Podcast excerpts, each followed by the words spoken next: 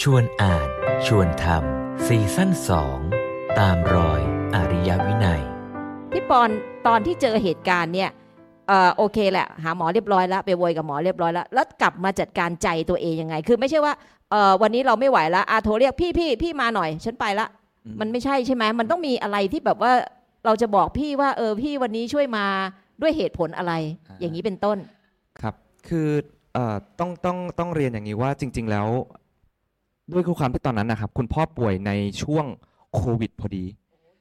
ทำให้มันก็จะมีเรื่องของการที่จะคนไปเฝ้าได้เนี่ยก็จะมีข้อจำกัดมากขึ้น ก็คือด้วยความที่ผมเป็นลูกชายคนเดียวเนี่ยทำให้ผมก็รับหน้าที่ในการที่จะเป็นเสาหลักในการดูแล คุณพ่อเป็นหลัก ไม่ว่าจะเป็นการที่ต้องไป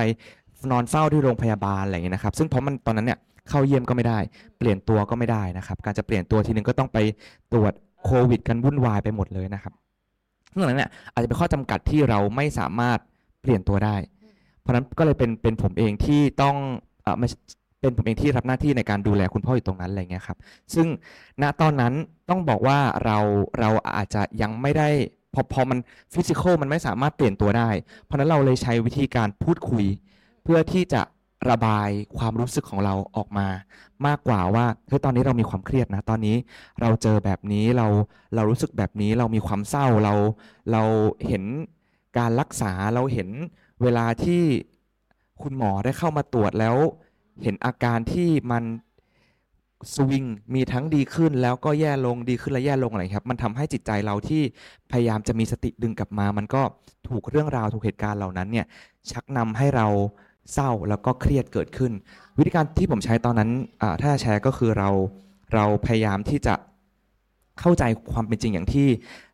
ท่านตามได้ได้ได้แนะนำเมื่อกี้ แต่ว่ามันก็ไม่สามารถทำได้ร้อยเปอร์เซ็นต์แน่ๆ วิธีการอื่นที่เราใช้ก็คือเราก็พยายามเล่าหรือว่าระบายสิ่งที่เราคิดหรือพยายามเอาความรู้สึกของเราอะครับ ปล่อยปล่อยมันออกมาแทนที่เราจะเก็บแทนที่จะคิดเอาไว้คนเดียว พอเราได้ระบายเราได้พูดออกมาปั๊บมันก็จะลดทอนลง ซึ่งหลาย ๆ ครั้งเอง พี่น้องเราก็อาจจะยังไม่ได้พร้อมที่จะรับฟังเราขนาดนั้นเหมือนกัน เราเองก็ต้องอันนี้ต้องขออนุญาตรีเฟอร์เมื่อกี้พระครูปุ้ยเดินผ่านพอดี มีมีได้ได้ทักไปหาพระครูปุ้ยหนึ่งครั้งเหมือนกันนี่ว่าแหละกำลังจะถามว่าทุกข์อย่างนี้ยคิดถึงพระบ้างไหมคะโอ้โหผมต้องบอกว่าคำตอบที่พระครูปุ้ยได้ตอบกลับมาอันนั้นคือเหมือนกับเป็นเป็นแสงสว่างที่ช่วยให้ผมสามารถ ทำใจได้และรวมถึงไม่ใช่แค่ผมด้วยครับ ผมเอาเรื่องเนี้ยไปเล่าให้กับพี่น้องฟังด้วย ซึ่งมันก็ช่วยได้เหมือนกันครับ ผมผมผมทักไปหาพระครูปุ้ยก็เล่าเรื่องให้ฟังเลยครับว่าเออตอนเนี้ยอัปเดตท่านว่าตอนนี้อาการของคุณพ่อเป็นยังไงบ้าง เพราะว่าผมเคยเล่าให้ท่านฟังตั้งแต่ก่อนบวชอยู่แล้วว่าเออคุณพ่อมีอาการมะเร็งมานะครับผม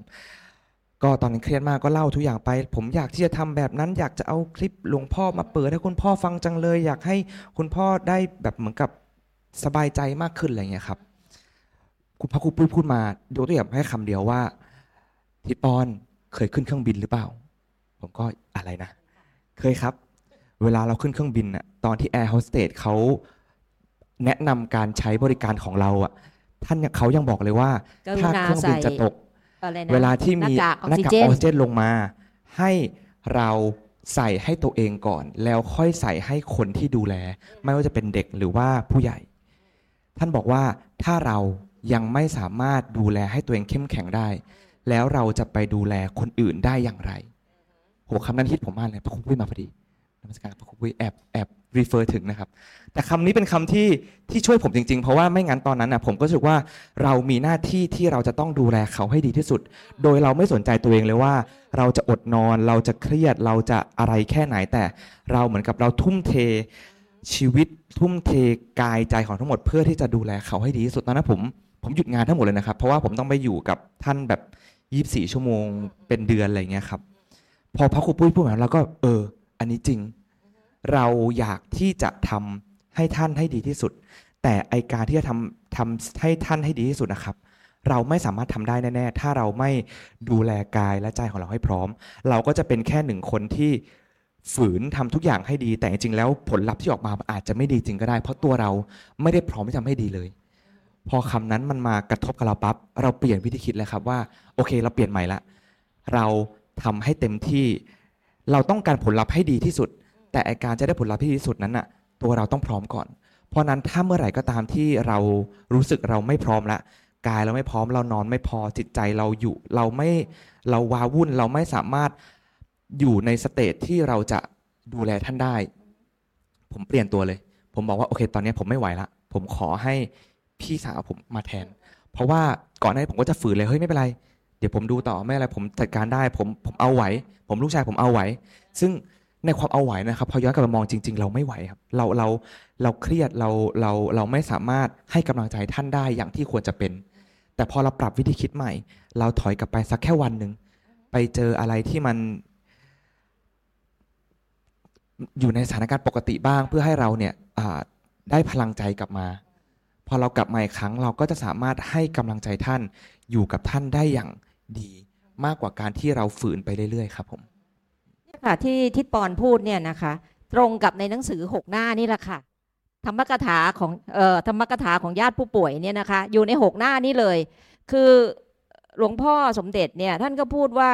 ญาติผู้ป่วยนี่แหละค่ะจะต้องดูแลรักษาใจของตัวเองให้ดี เรื่องการรักษาร่างกายของผู้ป่วยเนี่ยเป็นเรื่องของหมอหมอมีหน้าที่ดูแลไปหมอรักษาไป แต่ญาติผู้ป่วยเนี่ยถ้าตัวเองว้าวุ่น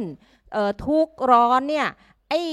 ความรู้สึกอะไรต่างๆ เหล่านี้อย่านึกว่าผู้ป่วยไม่รับรู้ ผู้ป่วยรับรู้ได้ แล้วก็เลยยิ่งทุกข์หนักเข้าไปใหญ่ยิ่งทุกข์ว่าอ้าวเอ้ยลูกชายคนเดียวของเราทุกข์ขนาดนี้ ตัวเราป่วยอยู่นี่เราก็ทุกข์หนักไปตามลูกเราอีก คือกลายเป็นทุกข์ซ้ำทุกข์ซ้อนนี่คือนี่คือเรื่องที่หลวงพ่อพูดไว้เลยนะคะ ในธรรมกถาสำหรับญาติผู้ป่วยเนี่ย เพราะฉะนั้นเนี่ยตรงตามหลักความเป็นจริงตรงตามตรงตามประสบการณ์จริงเลยแต่